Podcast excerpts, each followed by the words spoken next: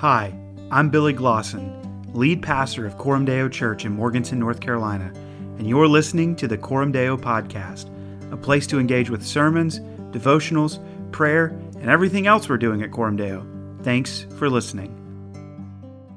Psalm 96.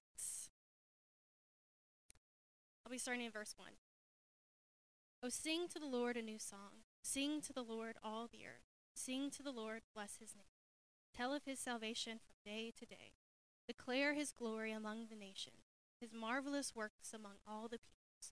Great is the, wor- the Lord, and greatly to be praised. He is to be feared above all gods.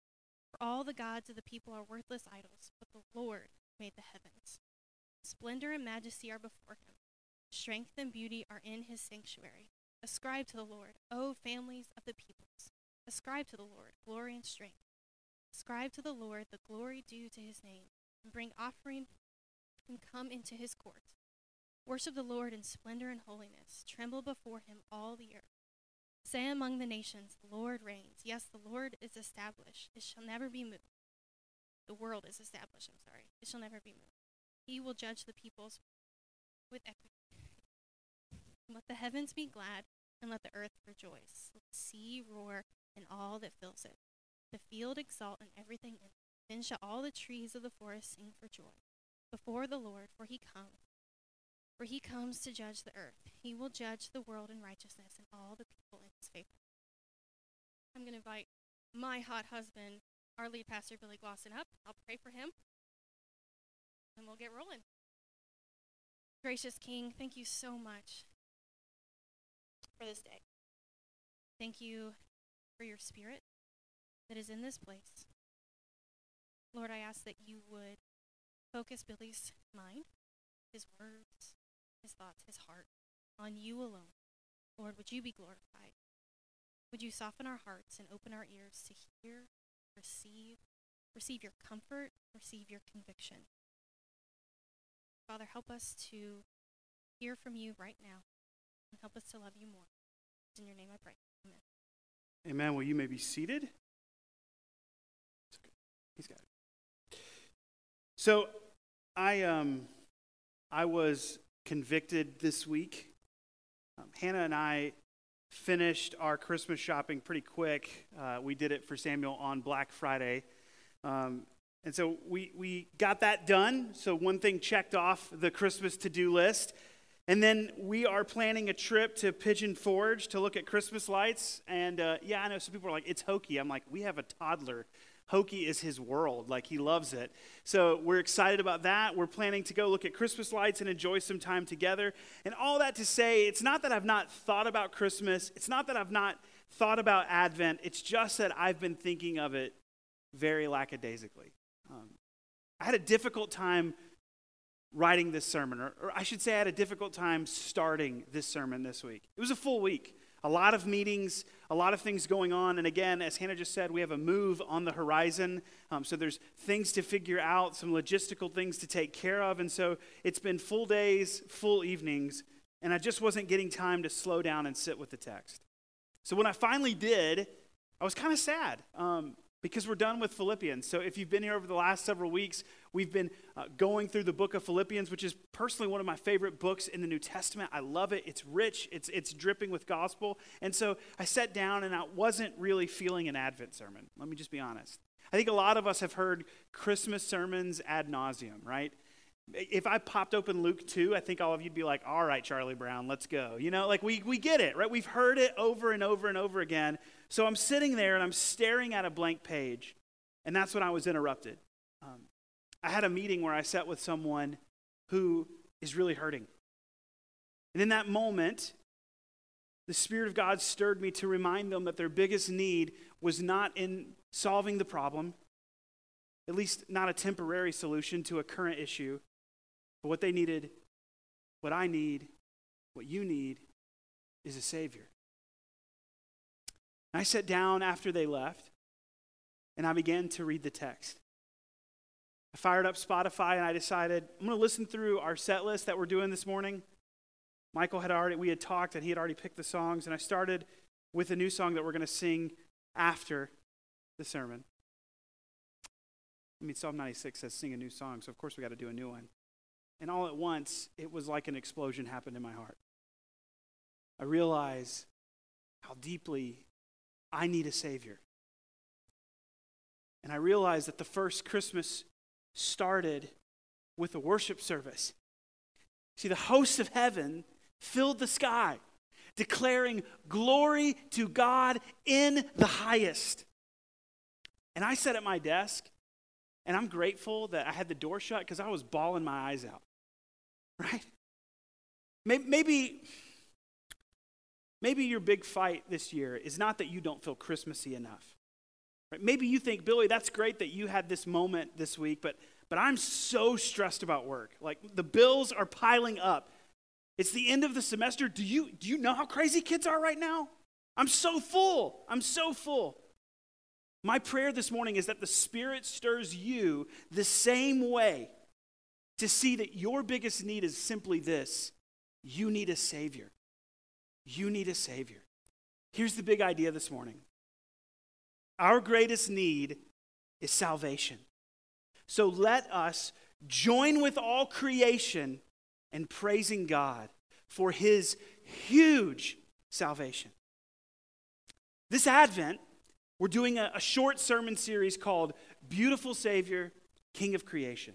And what we're going to do is we're going to do something a little atypical, something maybe a little different. We're going to be walking through creation psalms. And the reason we're doing that is we want to take a cosmic, a from the air view of the Christmas story. And today we start with Psalm 96, which praises God for his salvation. And it starts, it starts with proclaiming God's salvation to the world. So first, proclaiming God's salvation to the world. Look at verse 1 with me. Oh, sing to the Lord a new song. Sing to the Lord all the earth. Sing to the Lord, bless his name, tell of his salvation from day to day, declare his glories among the nations, his marvelous works among all the peoples. Now, the psalmist doesn't pull any punches, right? He gets right to the point. He says, Sing to the Lord, bless his name, tell of his salvation from day to day. What this is, is it's worship that turns into witness. And what this means is that when, when you and I, when we dwell on God, right, when we, we pause for a moment, we think about who He is, we think about Jesus Christ, what He has accomplished for us on the cross of Calvary, you cannot help but sing and praise because of what God has done for you. I think of Acts chapter 4. Right, we see the apostles arrested, they're told, do not speak about Jesus anymore. And he says, they say this in response For we cannot speak, but speak of what we have seen and heard. It means you can't stop talking about this, right? I mean, we know this. We've seen it before, right? When App State, you know, surprises and upsets someone, it's all people are talking about all the time. You get overwhelmed with it. You're excited about it. This is what we do when we praise God. It's a realization that results in praise. And in the opening verse, the, the new song, it's a response to salvation. When we receive God's grace, we shout for joy, and immediately our worship turns to witness. An illustration of this comes to mind. It's the ministry of Peter Cartwright. So I've spent some time this last week, just a confession to you guys. I was just like, I got to get off all the social media things, I found myself just constantly, I, I preached on contentment last week and realized how discontent I am when I'm on those things. And so, stepping away from it, I've tried to fill those spaces when I would endlessly scroll with reading. And I read this story about Peter Cartwright. He's a 19th century circuit riding evangelist, right? Makes you like, that's kind of, that's awesome, right? I want to ride a horse and like preach to people and run around. That sounds awesome. He goes and he's preaching at this conference and it's put on by this really popular seminary student. And Cartwright gives the invitation to come to know who Jesus is, and this huge man stands up with these monstrous muscular arms, and he comes forward bawling. And he throws himself down and just starts wailing in prayer.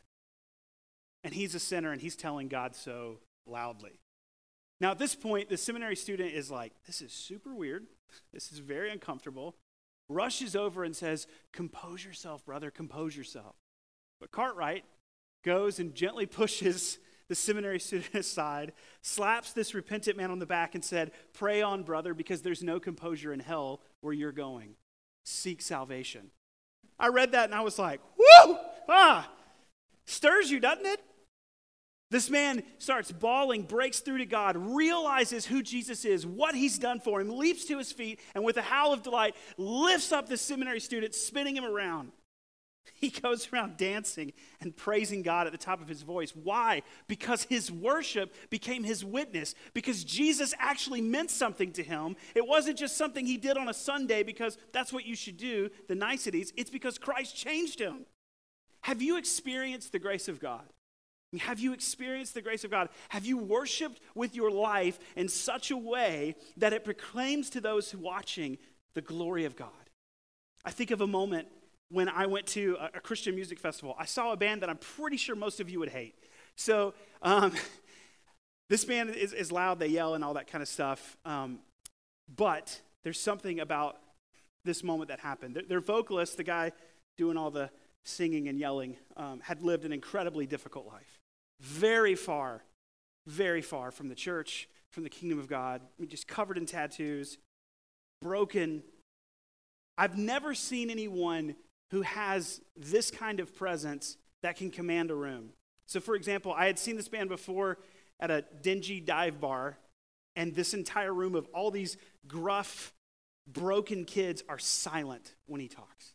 Something about the Holy Spirit and the presence of God causes people to pay attention. He shares his story, how his life had been one of betraying others and in abandoning the ones that he loved, how it almost ended in him taking his own life, and then he met Jesus. And this guy can't help but keep smiling and worshiping. And he ends up at this festival that I'm at with my brother, leading us in a 20 minute version of Oh Praise Him. Right? So the, the David Crowder version and all. it felt like two minutes. It was 20. I was covered in sweat, and I know that that sounds crazy.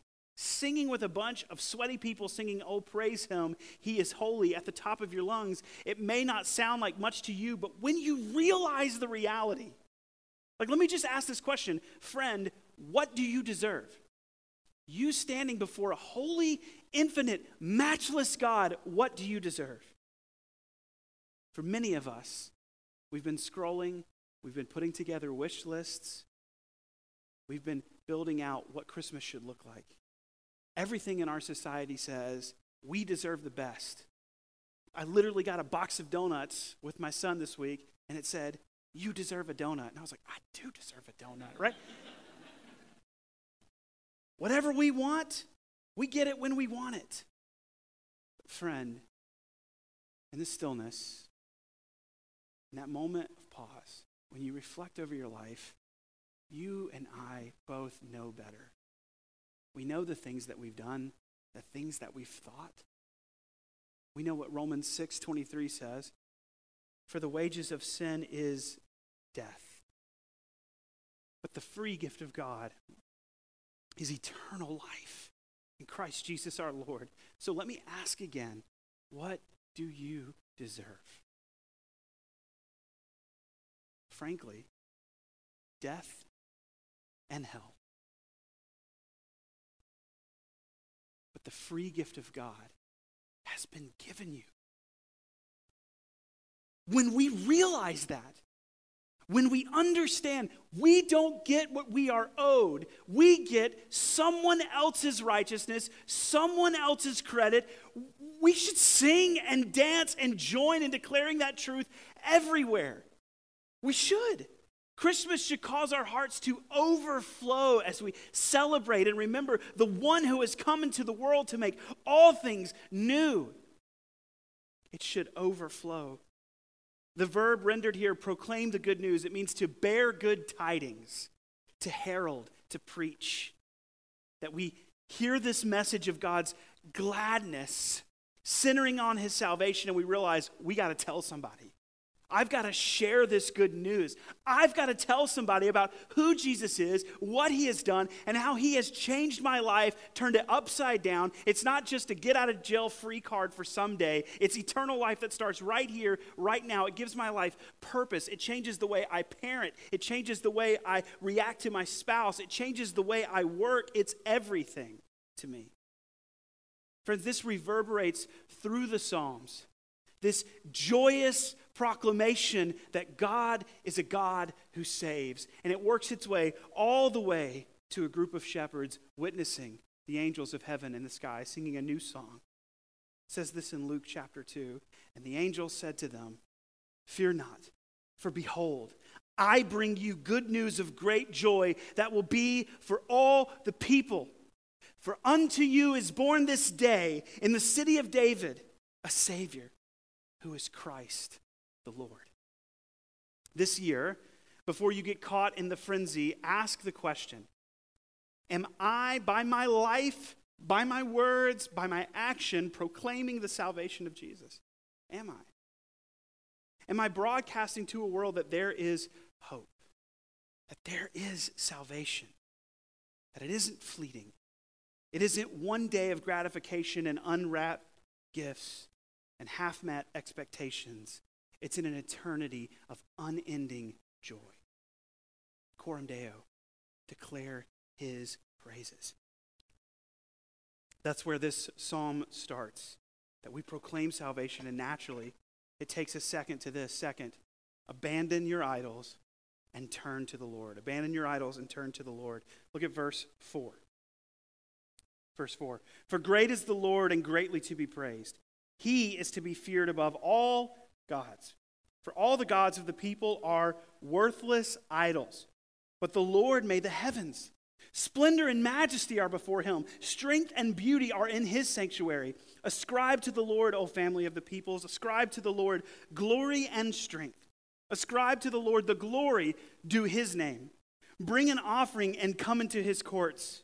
Worship the Lord in the splendor of holiness. Tremble before him, all the earth. Deo, we're called to abandon our idols. Now, when we read this, we might understand that the, the context, right? David is celebrating a victory. God has freed Israel from the Philistines and they are rejoicing in this salvation. You may be thinking, I don't bend a knee to a little statue.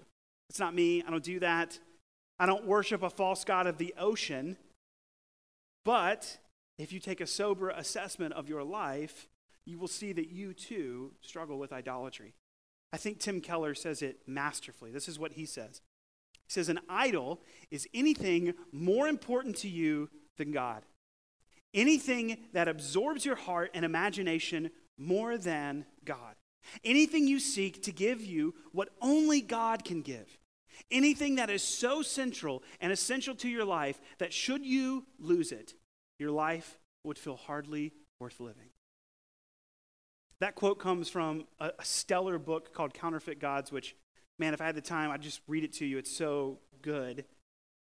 A lot of you know that I am a fan of the Cleveland Browns. Yes, it's a sad tragedy. Um, about a year ago, I wanted to get a jersey. Now, here's the problem I had to be careful because my jersey collection is basically a collection of failure. Okay? It is. So, so from all the way from Couch to, to, to Gordon to, to Johnny Manziel, that's right, I have that. Um, I kept just investing in disappointment.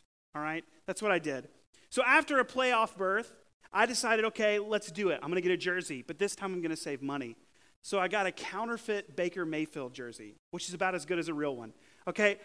Clearly, not my brightest moment. Okay, for a lot of reasons, right? Some of you guys know Baker was traded to the Panthers where he's been abysmal. Um, and so now I have this cheapo counterfeit disappointment hanging in my closet next to the others. I don't know if you've bought a cheap fake before, right? Whether it's online or it was in a city you thought that Rolex looked really good. Fake watches, fake jerseys, they're relatively harmless, but the counterfeits of our age they're not just limited to material goods. There are countless cultural counterfeits that promise peace, that promise meaning, that promise contentment. They tell us, you can be amazing. Your life will finally have real meaning. True fulfillment, it's found right here. And so convinced that, that we've got it, we found the fast track to the good life. Like the ancient Israelites, we spend our money for that which is not bread and our labor for that which does not satisfy. We set up idols in our hearts. We expect these things to deliver that which only comes from the giver of life, the God who made us and saves us. See, idolatry, friends, is expecting a counterfeit to deliver what can only be wrought by the real thing. Again, Tim Keller writes in Counterfeit Gods that idolatry occurs when we think, if I have that, then I'll feel my life has meaning. Then I'll know I have value. Then I'll feel significant and secure. Michael said this in a sermon a few weeks ago. Whatever that hell experience is, right? If I can get out of my broke down, awful car hell and get into new car heaven, that's a pretty good indicator of what our idols are. Friends, we live in a time and a place that has produced specific idols which are uniquely destructive.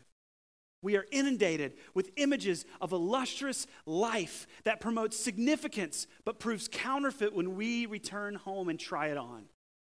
Like the fake jersey in my closet, these idols unravel at the seams.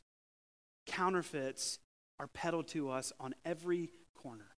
It's so easy to purchase the cheap fake, hoping to satisfy our longings.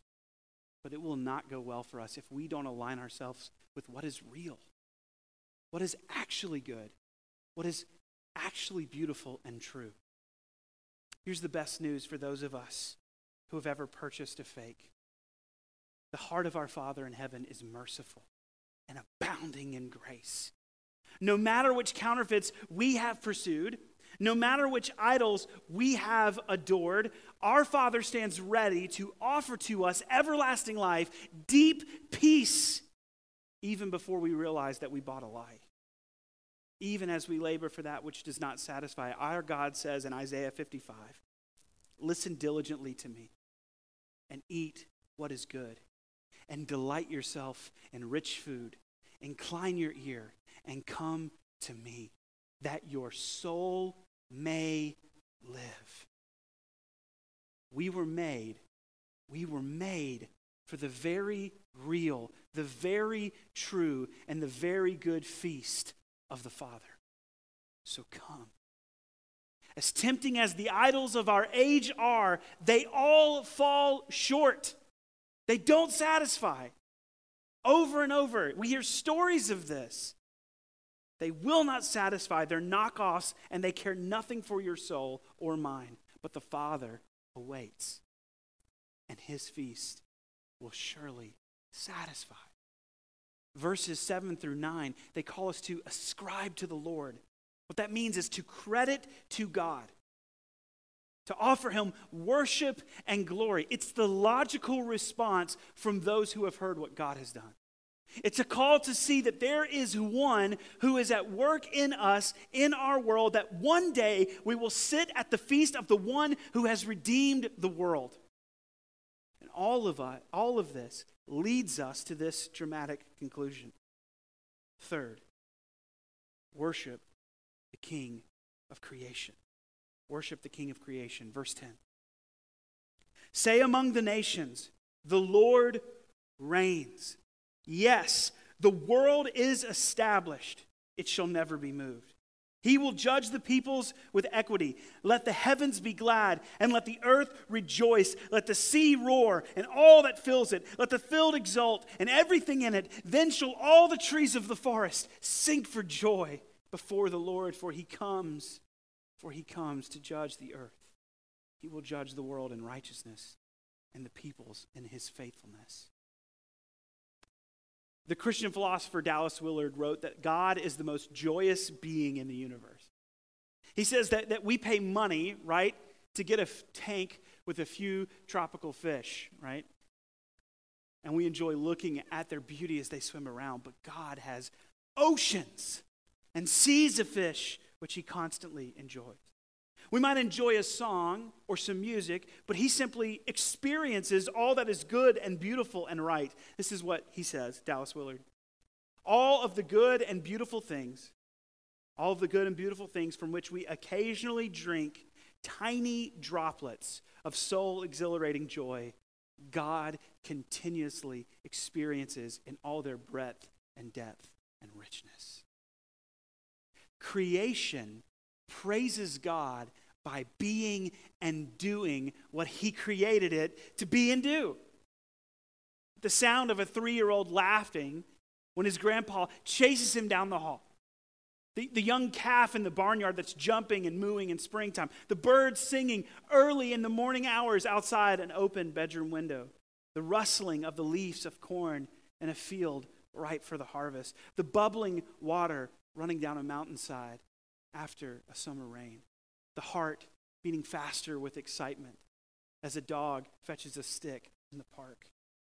All of these sights, all of these sounds are music to our God's ears. They are beautiful in his eyes. He is the most joyous being in the universe. Except these sights and sounds are too often silenced and turned into something ugly.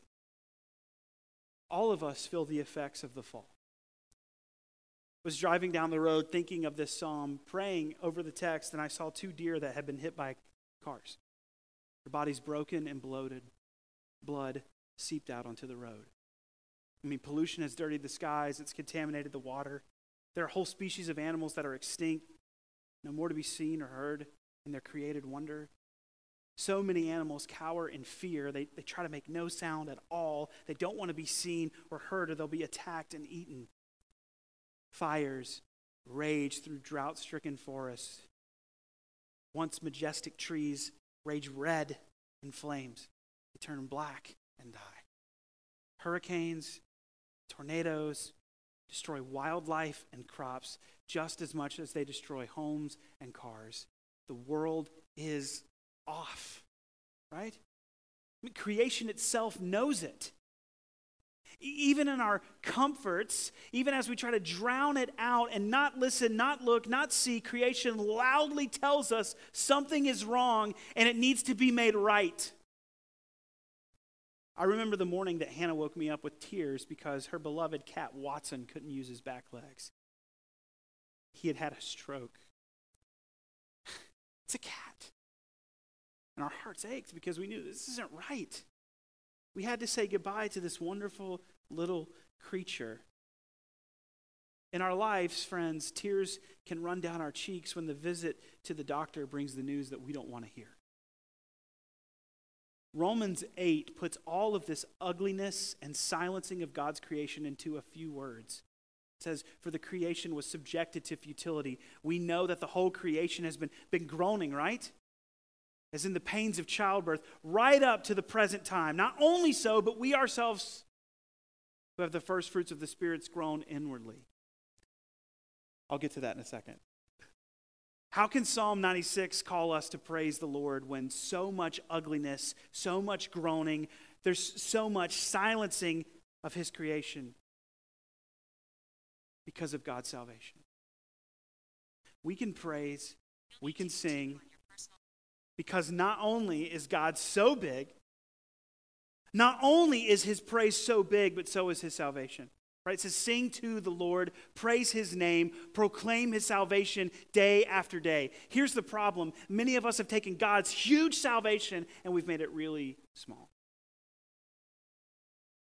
It's a part of our life, it's something we think about from time to time, but it's just that. God's salvation, friends, it's not just about ending up in heaven. It's not just about seeing loved ones again. It's not just about being away from pain. Listen, all those wonderful blessings, yes, they're a part of God's salvation, but His salvation is so much bigger than that.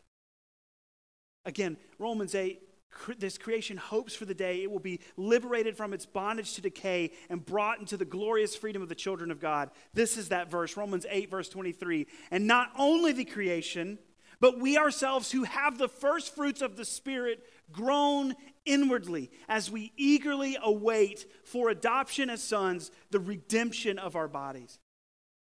It's the redemption that all of creation is longing for.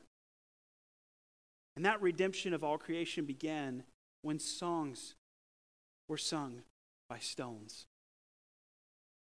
Yes, stones. Go back with me for a moment to the joyous day for Jesus and his disciples. It's a week before Jesus is going to be hung on the cross. I love how one writer pictured the scene through the eyes of the disciple John. He says, We were approaching Jerusalem, and Jesus told two of us, Hey, go ahead into a small village. It's just ahead. You're going to find a small donkey there, one that's never been ridden before. He said, This donkey's going to be tied up, and as you enter the village, tell them that the master needs it. And so we did. We go, and the donkey's owner look at us, and as soon as we say this, they untie the little animal and they let us go. We got back, we put our cloaks on it, and Jesus sat on its back. We started to throw our coats on the road.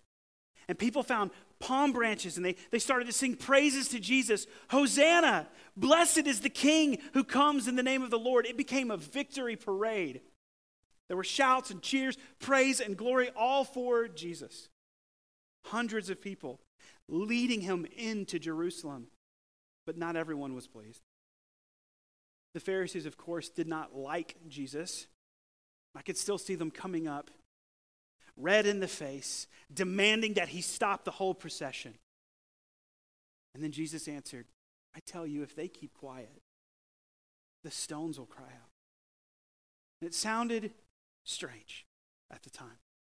What are you talking about, Jesus? The stones? Not quite a week later, the Pharisees got their wish. They silenced Jesus. No more words came out of his mouth. No more words from his mouth when he died on the cross and his body was set in a tomb. They chased his followers away. We, we all hid. We were quiet. We were alone in an upper room, terrified for our lives. But the praises had stopped. The earth was silent. But then the stones cried out. Yes, the stones. Can you hear the sound they made? Stone rubbing against stone. The stone in front of the tomb rolling back, rubbing against the stone of the wall. The grinding sound is just what noise a stone is going to make when a tomb is empty. What gives some of the first sounds of praise on Easter morning? The stones do. As Jesus rises from the dead and the hope of redemption is born. Now we return to today. You see, the redemption of all creation begins with what? It begins with Jesus. What happened to his body, now alive and glorified, is the hope of, of not just you and me, not just all believers, but all of creation. Everywhere is longing for this. All the earth and sea and heavens, all the trees and mountains and fields look forward to the salvation that Jesus is going to bring when he comes back. All of creation waits in eager anticipation for the day when Jesus will return and the ugliness, the groaning, the silence will be replaced with the most joyous chorus of praise we have ever heard. See, Christmas, Advent, is a season of waiting. And it feels weird. It feels like we're playing make believe because we know Jesus has already come. But here's the thing we're not playing make believe because we're waiting for him to come back again. It's an incredible time to wait with longing. I had a really dear friend who is just one of the biggest nerds I've ever met. Brilliant guy. Um, he is a historian and is a professor, and he recently moved to Japan to be a missionary. And he loves Christmas so much. And he came, we were talking one day about Christmas, and he's like, I said, What's your favorite Christmas song? And he said, Oh, it's easy. Handel's Messiah. And I was like, Of course it is, right? Of course that's your favorite. And uh, I asked him why, and he said, Well, have you ever, have you ever listened to it? I said, Well, yeah, of course. Who hasn't heard the Hallelujah chorus? And he said, Well, Billy, read it. Listen to these words Hallelujah. For the Lord God omnipotent reigneth. Hallelujah. the kingdom of this world is become the kingdom of our Lord and of his Christ, and he shall reign forever and ever. Hallelujah. King of kings and Lord of lords, and he shall reign forever and ever. Hallelujah. Now imagine the birds are singing along with the sopranos. The cows are mooing the bass line. Elephants trumpet out in joyous adoration. The fields are waving in harmony to the music. The mountains have never stood more, more, more majestic. There's deer that are running and leaping without fear. There's a cat purring so loudly as a young girl holds it, and the Lord smiles. And the rocks, like cymbals, repeat the sounding joy because the resurrected Savior has returned as the Lord of Lords and the King of Kings, and he shall reign now and forever and forever. Now, y'all, that's a ginormous salvation. That's our God who is bigger than we can imagine. That's the sound of praise that we look forward to, but it's also the sound of praise that we are already singing. Whether we're gathered here as a church, of course, or if it's a Thursday afternoon or Tuesday morning, we join in creation, in being and doing what He created and redeemed us to be and do. Coram Deo, this morning, let me ask what do you deserve? What have you been given? Set your mind on Jesus. Let us worship Him. I'm going to close this morning with some application questions we're going to throw on the screen. And these are the things I want us to think about as we enter into Advent. First, do I see my need for a Savior? Do I see my need for a Savior? How can I make the salvation of God big in my life? Second, where am I prone to seek the comfort of idols over and above seeking Jesus? Where am I prone to seek the comfort of idols over and above seeking Jesus? Third, this Christmas, how will I make time to be intentional about setting my focus on the longing of creation for the return of Jesus? This Christmas, how will I make time to be intentional about setting my focus on the longing of creation for the return of Jesus? And finally, how can I posture my heart to worship? How can I posture my heart to worship? Let's pray. Heavenly Father, we are so grateful that you have given us so huge a salvation. So great, Lord, is your name. We have resurrection hope. We have joy. We have life and life eternal, abundant life, Lord, given to us because of Christ. Jesus, you offer to us hope beyond hope and joy beyond joy. And we pray, Lord, that you would stir our hearts, compel us to obedience, to trust in and rely upon you. Lord, would we look unto you? Would we see the reality that our greatest need is that we need a Savior? Would you arrest our hearts, Lord, when we are staring at the pile of to dos, the bills, the kids' grades, whatever it may be that causes us anxiety? And would we see in that moment that what we need is you? Would we lay those cares at your feet?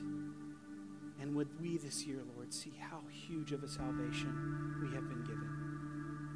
Pray all this in Jesus' name. Amen. Thanks again for listening to the Coram Deo podcast. You can find us on Spotify, Apple Podcasts, SoundCloud, or our website, coramdeonc.com. You can follow us on Facebook and Instagram for a bigger picture inside the life of the church. Grace and peace be with you in the name of the Lord Jesus Christ.